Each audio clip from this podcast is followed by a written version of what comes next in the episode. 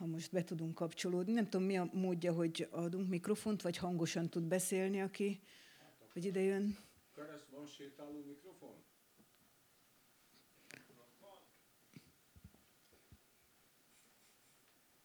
Van sétáló mikrofon, úgyhogy köszönöm szépen egyet. Csincsim.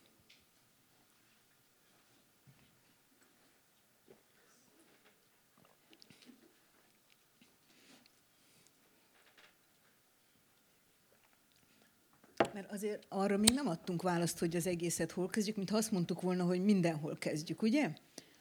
Jó, akkor mindenhol hogy kezdjük? Hát akárkinek van ötlete, hogy hogy lehet kezdeni. Hát, hogy például a pedagógus képzésbe vigyünk ö, olyanokat, akik nem pedagógusként kezdik. Kezdjük -e ezzel? Ö, igen, jaj, de jó, már van itt.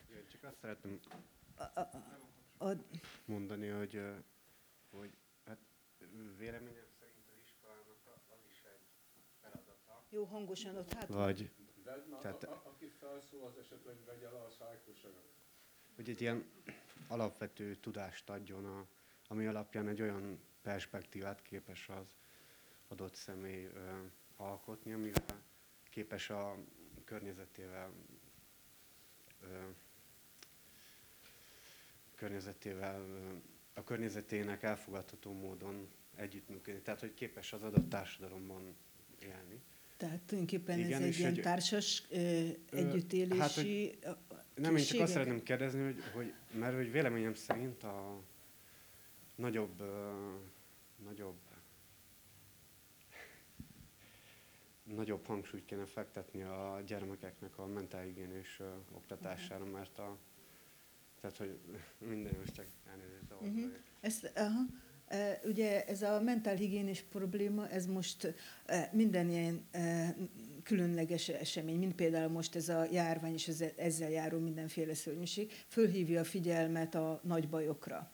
És tulajdonképpen ez most egy, hatal, ez egy hatalmas probléma. Mindig is probléma volt a gyerekek mentálhigiéné, és hát most iszonyú állapotok vannak, ez mondjuk várható volt. És egyébként én ezt egy nagyon fontos felvetésnek tartom, és én már e, tavaly elkezdtem azt e, próbálni terjeszteni, hogy, hogy valahol a pedagógusoknak egy kicsit ilyen önsegítő csoport moderátorrá kéne lenni.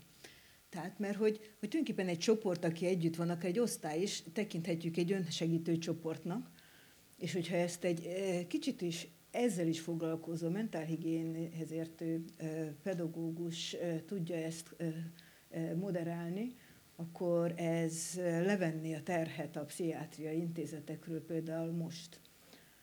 Vagy például, hogyha a művészetek teljesen, te, teljesen természetes részei lennének a, a, ugye a magyart. Miért kell tanulni a magyart? Hát persze a talpra magyar miatt, mert hogy hát az is egy érzés, ez is egy összetartozást jelent, nem a, csak amiatt. Tehát, hogy ezek természetes részévé válnának a, a tanításnak.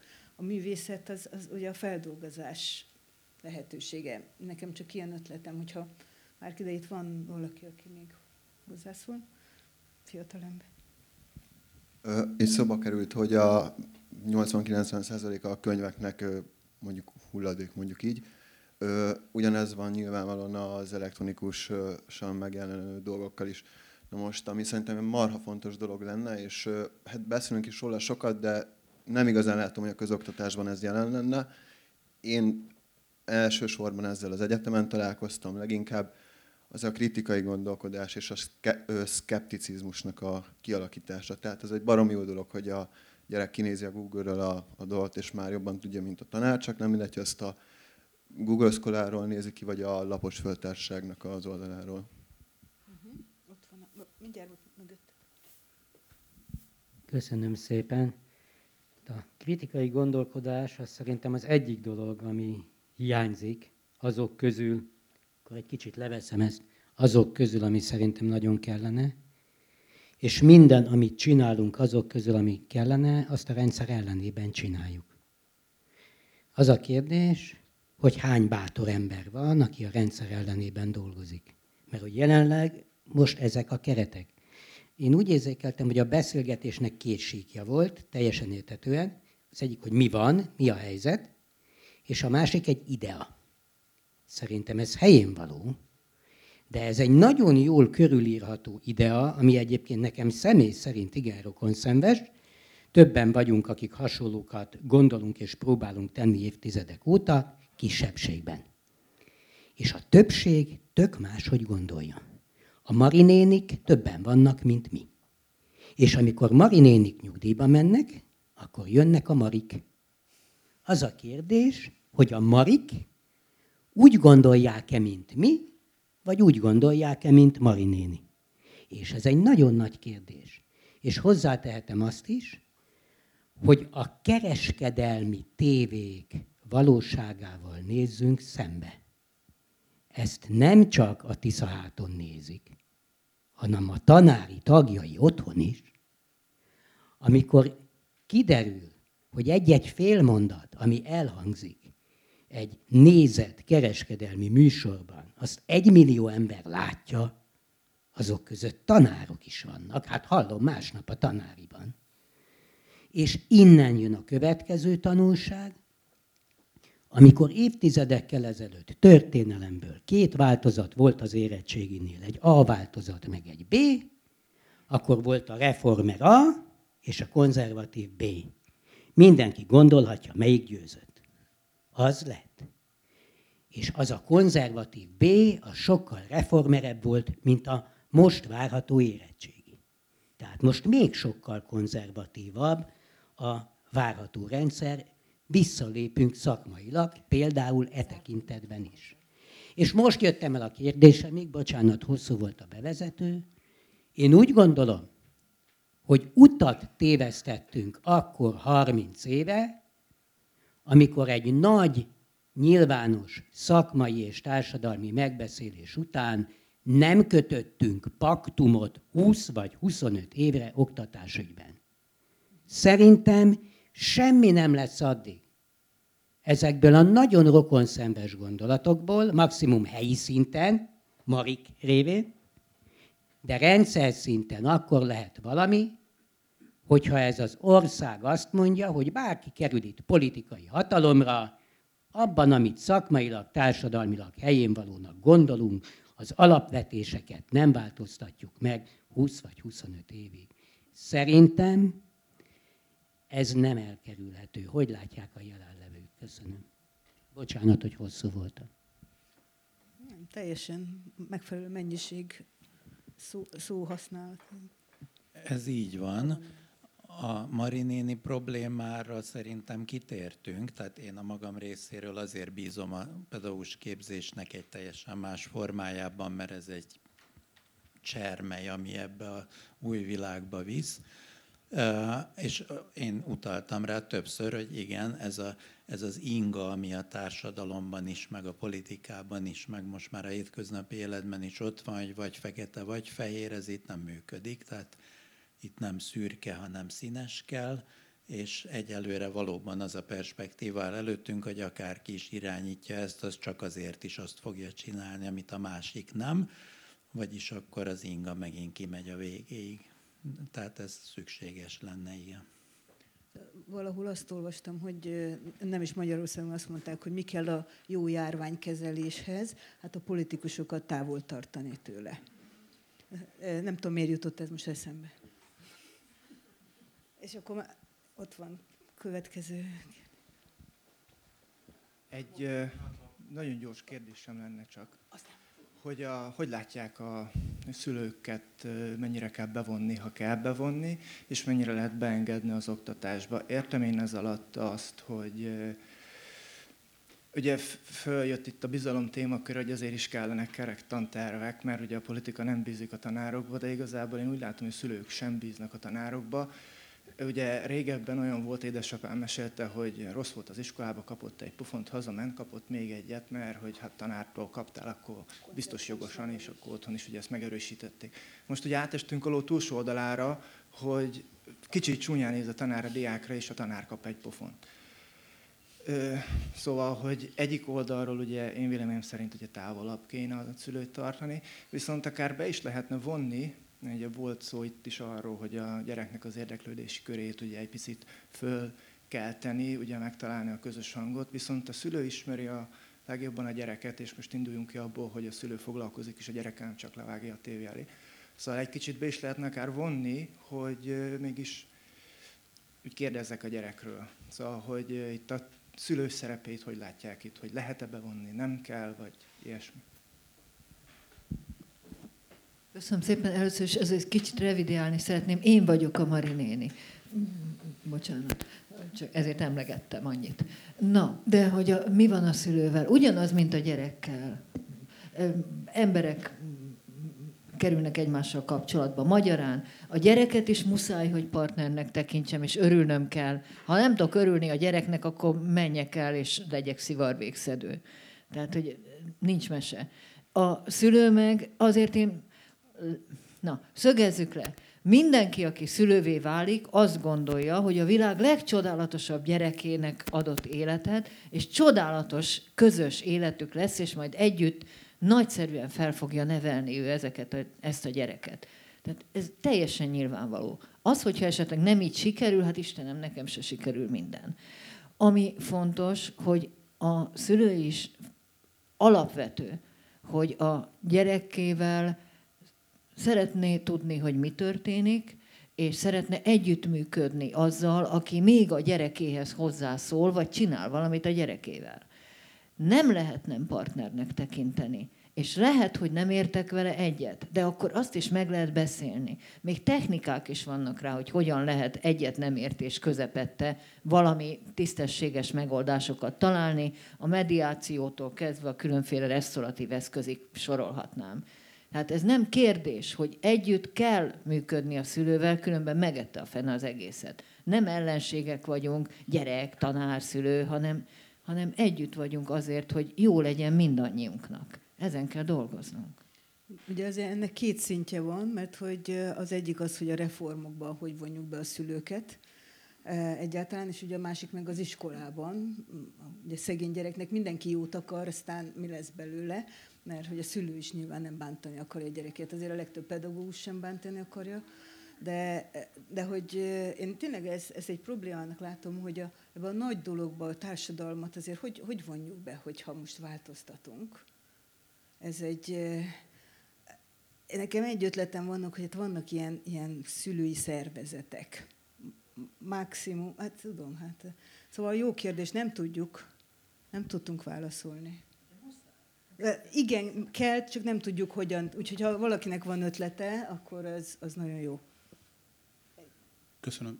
Én azt szeretném megkérdezni, hogy én nagyon sokáig hallgattam azt pedagógusoktól, hogy ők is egy egymondatos reformot mondtak, mint András, csak ők nem dupláztak volna, hanem, hanem ők feleztek volna, mégpedig az osztály létszámot. Tehát nekik ez volt, nekik ez volt mindig a fixa ideájuk, hogy ha egy mondatban el lehet intézni az oktatási reformot, akkor az az, hogy ne legyenek 40 gyerekes osztályok, hanem maximum 20. Itt viszont elhangzott, hogy ez nem feltétlenül így van, hogy ez egy azóta meghaladott tévhit, vagy egyszerűen csak a mérték az, ami, ami ennyire befolyásolja ezt a, ezt a leosztást. Köszönöm. Amit én mondtam példánk, az egy konkrét példa, tehát hogy a nyelvoktatásban 15 főt könnyebb megtanítani, és hatékonyabb angolul, mint 30-at, de négyet, amiért szülők milliókat fizetnek a nyelvvizsgának, nehezebb megtanítani. Ez nem azt jelenti, hogy 40 fős osztályok kellenek, szó sincs róla. Nyilván az óraszám és az osztálylétszám az nagyon függ attól, hogy például kevés pedagógus van, tehát ha, ahogy Viktor András mondta, így értelmezzük az iskolát, ahogy ma, akkor ezt egyre nehezebb megoldani, tehát ez nem csak szándék kérdése. A fizetés az igen. Meg hát azért ebbe belőn, hogy a mai iskoláról gondolkodunk, vagy arról, ami. Mert hogyha egy olyan iskoláról gondolkodunk, ahol esetleg a gyerekek egy része, tehát hogy ritkán vannak, vannak, amikor együtt vannak, vannak, amikor nem, mert az egyik része éppen ezt csinálja, a másik azt csinálja akár 30-an is lehetnek. Most, most is szokták tőlem kérdezni, mikor ilyen módszertan, olyan módszertan, hát hogy csinálja meg 30 gyerekkel, hogy ez, ez működjön? Mondom, azt hogy lehet megcsinálni 30 gyerekkel, odaadom nekik így, előadom frontálisan, mondom, az kevésbé lehet megcsinálni. 30 gyerekkel, hogy itt öten ezt csinálják, ott amaz, tehát ez a tanulás szervezés azt gondolom, hogy a, a létszám az sok minden lehet. Én a 24-es számot nagyon szeretem, mert olyan jól osztható mindenfélével, és nagyjából egy olyan ideálisnak tűnik, tehát hogy, hogy az, az még olyan emberinek tűnik, és hát az nem feltétlenül van együtt egyszerre. Lehet 48 is, de hát legyen sok gyerek. Nekem igazából egy rövid kérdésem lenne a társadalmunkban élő szellemi és testi fogyatékos gyerekekkel kapcsolatban, vagy szerintem rettentő káros, hogy őket ilyen szinten szeparáljuk a közoktatásból, mert hogy a társadalomban is velünk élnek, és hogy fontos lenne, hogy őket valamilyen szempontból együtt oktassuk, akár úgy, hogy nekik egy külön felügyelőjük lenne, vagy segítőjük, és nem tudom, hogy ezt hogyan gondolnak megvalósítani, vagy milyen ötletük van ezzel kapcsolatban. Hát ne, nem, nem úgy, mint most van. Ugyanis most, amit nekem nagy problémám, hogy, hogy nem kap segítséget a pedagógus, tehát a segítő kör, akkor meg lehet csinálni. Sőt, nagyon fontos lenne, hogy összetalálkozon sokféle gyerekkel, és itt van például az, az a probléma, hogy, hogy igazi kulturális sok az ötödik kerületi gyereknek, hogyha kikerül a való életbe, ahol mindenféle emberrel találkozik, és ott kéne neki tenni valamit, mondjuk építész lesz, és akkor megy építeni, és akkor neki szót kell érteni a többi, nem tudom, a világgal. Tehát, hogy, hogy egyáltalán találkozzanak össze e, különböző gyerekekkel, így például akár értelmi elmaradott, de manapság, hogy betesznek egy autista gyereket, vagy hiperaktív gyereket, szétveri az osztályt, mert szegény pedagógus nem tudja megoldani. Ugye az, hogy minimum lenne a pedagógiai asszisztens, tehát hogy akkor legyen ilyen esetben gyógypedagógiai asszisztens, mert hogyha a gyerekek azt tapasztalják meg, meg a szülők is, hogy ettől a pedagógus nem tud odafigyelni a többi gyerekre, vagyis hátrányba kerül a többi, hogy ő se kapja meg a megfelelő ellátást, mert hogy nem hozzáértő emberre bízták. Szerintem egyébként már most egy valódi jogállamban akkor a perek indulnának, hogy hozzá nem értő emberekre bízzák a gyerekeket, mert beteszik a papírral, és nincs kiképezve rá, hogy ő egy autista gyerekkel foglalkozik. Az ő gyerekén fogja kitanulni majd a pedagógus, hogy hogy kell az értelmi fogyatékos elmaradott gyerekkel, vagy a, akárkivel. Tehát, hogy itt ez, ez mindenképpen szükséges, de most egyenlőre pont ellenkező hatást vált ki, az a, hogy nyomják az integrációt, ami szerintem egy fából vaskarika, mert ugyanabban a rendszerbe akarjuk bevonni azokat a gyerekeket, akiket kivetett. És nem működik jé. Tehát, hogy én nem is tudom, hogy működne. Tehát a, tudom, hogy a, néha a logika, mert a data science, meg mit, tehát, hogy, de ebben tényleg nem működhet, hogyha a rendszerben nem illő gyereket úgy is hívják, hogy sajátos nevelünk, beilleszkedési, tehát hogy, hogy nem oda illik. Na hát akkor változtassunk a rendszeren, hogyha ezt meg akarjuk csinálni. És ezt én a segítő, tehát a, a kiegészítő körben látom, mert ehhez azért kellenek, fölkészítjük a például az atipikus fejlődés módszertani központban, felkészítjük arra, hogy ilyen gyerekekkel tudjon foglalkozni, de nem gyógypedagógus lesz ettől. Tehát, hogyha sajátos nevelési igény gyerek van, kell minimum egy asszisztens, ha lehetőleg gyógypedagógus, lehet gyógypedagógiai asszisztens. De most az folyik, hogy éppen a szülőket és a gyerekeket eh, szembefordítják azáltal, hogy rossz eh, eh, integrációnak nevezett, nem tudom mit csinálnak. A, pont ezzel a, a nagyon fontos lehetőséggel. Nekem is egy kicsit az eddig elhangzottakhoz kapcsolódó kérdésem lenne, következ, alapvetően a középosztálybeliséghez. Tehát, hogy egy középosztálybeli csemetét sokkal könnyebb motiválni az gyakorlatilag bármilyen tantárgy iránt, de hogy nyilván saját tapasztalatom alapján alapvetően a legtöbb diák csak egy nagyon meghatározott tantárgy kupac iránt érdeklődik, a nagy részével egyáltalán nem, nem szívesen foglalkozik. És egy ilyen projektalapú oktatásban hogyan lehetne elérni, főleg mondjuk egy alsóbb osztálybeli gyereknél, hogy, hogy érdeklődjön, vagy hogy, hogy bevonódjon az ilyen folyamatokba, és ne, ne hárítsa át ezt a feladatot másokra, és ide becsatlakoznám, becsatlakoznék a, alapvetően nagy mennyiségű minőségtelen tartalom, hogy sok esetben a minőségtelen tartalom, mind a könyvek, mind a tévé, mind pedig az internet tárházában sokkal érdekesebbek. Tehát, hogy hogyan lehetne motiválni ezeket a diákokat, hogy alapvetően ne utolsó pillanatban csinálják meg a feladatokat határidőre, hanem ténylegesen minőségidőt töltsenek el ez, ezzel együtt, és, és alapvetően ezáltal egy tényleges tudást kapjanak meg. Valóban sok olyan gyerek van, aki nem szereti az ének nevű tantárgyat, a magyar nevű tantárgyat, a kémia nevű tantárgyat és a fizika nevű tantárgyat. De olyan kevés van, akinek nem tetszik a zene, nem tetszik a vers, és nem érdekli, hogy mitől hullanak le a levelek ősszel. Ezt állítom. Vagy akit nem érdekel, hogy mitől mérgező a hipó mert szeretne nem meghalni, vagy aki kíváncsi, hogy miért melegíti meg a kajáját a mikrosütő. Tehát a probléma az, hogy nem a tantárgyak kell, hogy érdekeljék a gyereket, hanem a valóság kell, hogy érdekelje, és az érdekli, nem csak a középosztálybelit, mindenkit érdekel. Ez nem középosztályisági kérdés. A középosztály azért van előnyben, mert neki sok válasza van már ezekre a kérdésekre otthonról. Tehát ennyi a probléma, és erről itt szerintem már sokat beszéltünk. Egy, egy ilyen furi gyerekiskolában egy olyan valaki, aki nem pedagógus volt, de hát ott meg lehetett tenni, hogy ő tanította a fizikát. És úgy kezdte a fizikát tanítani, hogy azt mondta, hogy hát a fizika az egy természettudomány. És akkor vannak természettudományok, és akkor fölrajzolta, hogy milyen természettudományok vannak, közte a fizika.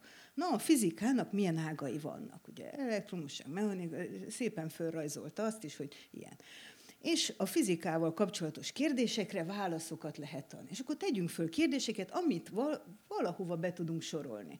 És a gyerekek elkezdtek föltenni kérdéseket, természetesen a legtöbb kérdés az elektromosságtanhoz tartozott. És akkor a hatodikos gyerekeket nem a mechanikával kezdte el nyomni, és motiválni, hogy a mechanika érdekelje őket, ha úgyis érdekelte az elektromosság őket hanem akkor onnan indult, és utána úgyis eljut a mechanikához. Tehát sokféle út van, de a leg, legkönnyebben járható az érdeklődés útja. És azért nagyon tetszik megint ugye eh, mindig, a, hogy hogyan motiváljuk. Hát minek motiválni? Tehát, hogyha érdeklődése van, akkor, akkor nem kell, tehát mindig azon vagyunk, hogy, hogy mit csináljuk. Ez a paternalista, atyáskodó szemlélet van mindannyiunkban, hogy, hogy akkor hogyan motiváljuk a, a gyereket. És mert ezt tanítják egyébként a nemzetközi szakirodalomban is, és a, tehát azért mondom, hogy nem csak itthon. Ha megnézzük a, a motiváció szót, arra rengeteg e, mindenféle van. Az érdeklődésre alig. Senkit sem érdekel az érdeklődés. Pedig annak már legalább iránya van, onnan el lehet indulni. Ugye nekem azért nem tetszik a motiváció szó, mert, mert motivál, na de mire? Ha meg már valamire, akkor az már valamilyen érdeklődés. És az érdeklődésben bennem az érdekszót, stb. stb. Tehát ez, ez milyen szemléletünkben van, azért mi is ebben szocializáltunk, és mindig újra kell gondolni. És, és egyébként itt a kritikai gondolkodás pont erről szól, hogy a dolgokat, a dolgok nem jók vagy rosszak, hanem nézzük meg, hogy mire jók, mire nem jók. Tehát hát persze a motivációnak is lehet helye, de, de elcsúsznak az arányok. Itt, itt van egy kérdés. De ott is van, igen. Van, aki jobban figyel. Igen, egy hozzászólásom és egy kérdésem lenne. A hozzászólás az, hogy néha úgy éreztem, mintha az oktatás ügyről, amikor beszélünk, akkor azt kiragadjuk, vagy legalábbis nem tesszük mellé azt a kontextust, vagy azt a környezetet, amiben ez létezik, vagy ami mellett ez létezik. Gondolok itt a gazdasági, társadalmi és kulturális környezetre mert számomra nehéz elképzelni azt, hogy az oktatás ügynek legyen egy érdemi reformja, anélkül, hogy a gazdasági rendszerünket, a társadalmi céljainkat, a családok helyzetét, a kulturális meggyőződéseinket megváltoztassuk. Mondok egy példát, nem nagyon tudom elképzelni azt, hogy az oktatás úgy megváltozzon, és mondjuk felszabadítsuk az, az iskolákat és a tanárokat és a diákokat, anélkül, hogy a, alapvetően megváltozna az, hogy a legfőbb célja a társadalmi és gazdasági működésünknek az a profitorientált működés, a gazdasági növekedés elérése, és ehhez idomulva a mai munkaerőpiac, és már a kifejezések is sugalják azt, hogy miről van szó. A munkaerőpiac és a humán erőforrás és a munkaerőpiaci érvényesülés azok ugyanígy maradjanak. Ez, ez valahogy nem képzelhető el. Tehát ez mind, mind, nyilván ezek párhuzamosan kell, hogy működjenek, de egyik sem történhet meg szerintem a többi nélkül és nyilván nem várhatjuk azt, hogy ez nagyon gyorsan fog megtörténni. A kérdésem az az viszont, hogy nem nagyon volt talán szó arról, hogy az diákok értékelése az hogyan történne egy ilyen megreformált oktatási rendszerben. Egyáltalán szükséges-e az, hogy a mai hagyományos ilyen érdemi alapú értékelés legyen, vagy ez teljesen szükségtelen, és egészen máshogy kéne, vagy nem kéne sehogy. Erről, hogyha mondanának pár dolgot, akkor ezt megköszönném.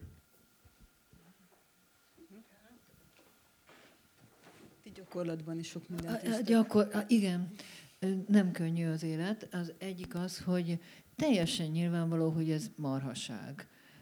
De nem, mi az, hogy ez, szoktunk is ezen így némileg vitatkozgatni, és hogy ha azt mondom, hogy ez négyes, akkor most ez mit jelent? Mi az, hogy né- mi, mihez képest, vagy mit tud, vagy mi, mit jelent ez? És ez a négyes, az, az vajon mennyivel jobb, mint a hármas, mennyivel rosszabb, mint az ötös, és az, hogyha ebből a tantárgyból, vagy egy másik iskolában van, szóval egy elmebaj. De valójában a legfontosabb azt hiszem, hogy az, hogy, hogy mi az, amit, amit nézünk. Hogy a gyerekben épülő tudást nézzük, és akkor itt most a konstruktivista pedagógiai szemléletről nem hosszan, de csak annyit, hogy az arról szól, hogy megnézi, hogy mi megy be a gyerekbe, és azt ő hogy rakja össze, és mi lesz belőle. És akkor ez látni való, hogy mindenkibe tök más, kibe mi megy be. Vagy azt nézem, hogy ez a követelmény, és ehhez képest az a gyerek hol tart. Ez két merőben különböző szemlélet, és merőben különböző visszajelzést lehet és kell adni a gyereknek ehhez képest, vagy ahhoz képest. Most Éva azért bólogatott így felém, mert hogy hát igen, ezzel mi bajmolódunk, és igyekszünk ezt próbáljuk és kísérletezünk vele. És nem, az a, nem azért kísérlet, mert hogy ne látnánk kristálytisztán, hogy tényleg marhasság, és miért pont egytől ötig osztályozni, hanem azért, mert hogy az iskolán, más iskolában, vagy az iskolán kívüli világ ez, ez tekinti mércének. Tehát ehhez képest viszonyítja, hogy kicsoda mennyit tud, noha nem tudja. Tehát az a helyzet, hogy azt gondolom, hogy az értékelésnek, vagy inkább én szívesebben mondanám azt, hogy a, a visszajelzésnek, ez egy óriási, óriási kör, nagyon komoly dilemmái vannak, és ebben is egyszerűen csak kísérletek azok, amiket úgy hiszem, hogy, hogy elég sokat ismerünk a szöveges értékeléstől kezdve, ami amikor kötelezővé vált, akkor rövid időn belül kihalt. Tehát olyan édes jó Istenem, milyen úgynevezett szöveges értékelések születtek muszájból. Pedig annál jobb, nagyon kevés elképzelhető, hogy elmondja az kolléga, hogy ezt így csináltad, azt úgy csináltad, én nekem ez tetszett, láttam, hogy neked örömet szerzett az. Viszont gondoljunk már bele, hogy mennyivel egyszerűbb odaírni azt, hogy négyes, mint sem ezt így leírni, elmondani. Vannak olyan iskolák, ahol a kollégák mondjuk éjszakákat töltenek ilyenféle értékelés megírásával, és ez az egyik legfontosabb dolga és tevékenysége ez. De ez iszonyat energia, és nagyon sok olyan figyelmet igényel, ami nem arról szól, hogy tudom a tananyagot, hanem arról szól, hogy ismerem a diákot. És ez egy megint más szemlélet. Szóval a bölcsekköve nem nálam van, de én is azt gondolom, hogy hát ezt muszáj jól körüljárni, és okosakat gondolni róla, és kipróbálni így úgy. És talán nem is véletlen a kérdés, mert az előtt a felvezetés is mutatta, hogy hát hogy a világ arról szól, hogy minőség megugorja-e azt a, a szintet, csak a világ se kell feltétlenül, hogy arról szóljon. És egyébként nekem e, itt is van egy olyan érzésem, hogy azért, ha az oktatáson e, csavarunk egyet, akkor a többi is csavarodni kénytelen, mert hogy egy más szemléletben fölnövő de, e, e, generációról beszélünk esetleg. Tehát, hogy itt azért ezt még lehet finom hangolni. Zoltán? Én most két jó hírrel szolgálnék kivételesen. Az egyik, hogy az értékelésnek az a aspektusa, most mindegy, hogy számmal, betűvel vagy füstjelekkel, hogy ez egy fejlesztő értékelés legyen, ahogy a szaknyelv mondja, tehát hogy visszajelzés legyen és építsen, ez azért már a pedagógus képzésben egy trivialitás kezd lenni. A, másik örömhírem, hogy a, a kőkemény munkaerőpiac, tehát az OECD körülbelül 30 éve ugyanazt kéri az oktatástól, amiről mi itt most beszélünk. Szavakat szeretnék csak egymás mellé állítani. Más dolog az értékelés, és más dolog a minősítés. Tehát az, az értékelés az szerintem tartalmi kérdés, a minősítés, minősítés pedig egy kategóriába való besorolás. Tehát az osztályozás, az, ha azt mondom, hogy kettes vagy négyes, akkor ez egy minősítés, egy kategóriába való besorolás, aminek bizonyos szituációban nyilván van értelme felvételik meg egy ilyenek eset, esetében. Tehát tudom, hogy miért marad még mindig, még mindig miért van az iskolában osztályzattal való minősítés, mert a külső társadalom ezt elvárja.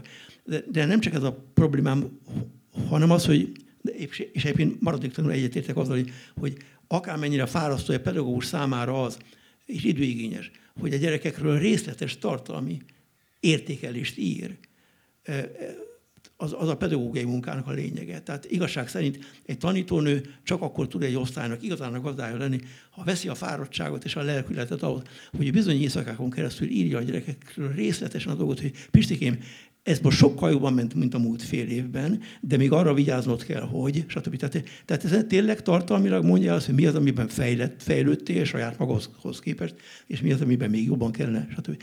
De még egy dolog van, hogy ez még mindig a, még mindig a felsőbbségnek a valami fajta visszajelzése a gyerek felé. El kellene tolni egy kicsit a dolgot afelé, hogy a társak jelzése, meg az önértékelés. Tehát ne, ne, ennek a háromnak a, a teljesítmény, kell... tehát hogy a, a teljesítmény is visszaélt, hogy a... meg tudtam ugrani, át Igen. tudtam ugrani az asztalt, vagy nem tudtam. Ezzel nem kell négyest vagy ötöst adni. Hát egyértelmű, hogy vagy át tudtam ugrani, vagy, vagy ki tudtam számolni, vagy meg tudtam a problémát oldani csoportban, vagy ilyesmi. Tehát, hogy ezek is visszajelzések, és ezért kéne sokkal inkább aktivitás, tevékenység alapú e, tanulást biztosítani, hogy ez önmaga visszaadja és a, a közösség visszajelzése. Tehát nem véletlenül szorgalmazzák azt, hogy a pedagógusok minősítését nem külső emberekkel kellene kérni, a tantestületnek kellene értékelni a saját kollégáját. Ők, ők látják leginkább. Tehát a, a, a közösségi értékelés, a társak értékelése, meg valóban a, a valóság visszajelzése. Én nagyon köszönöm ezt az aktivitást. Lejárt az időnk és hát eh, én nagyon boldog vagyok, hogy elkezdtünk gondolkozni. Eh, az biztos, hogy csak elkezdtünk, és az is látszik, hogy eh, nagyon sok nyitott kapu van, és én nagyon köszönöm a sok visszajelzést, azóta is gondolkodom pár kérdésen, amit itt elhangzott, és szerintem fogunk is rajta gondolkodni, és remélem, hogy együtt is gondolkodunk majd nagyon sokat még. Én köszönöm, hogy ilyen sokan itt voltunk, és a lehetőséget is Andráséknak, hogy ezt, e, ezt a beszélgetést megszerveztétek és mindenkinek kívánok jó egészséget és sok tanulási lehetőséget, mert az aztán van bőven, nem feltétlenül az oktatási intézményekben, de ahol csak tudunk tanuljunk. Köszönöm a figyelmet.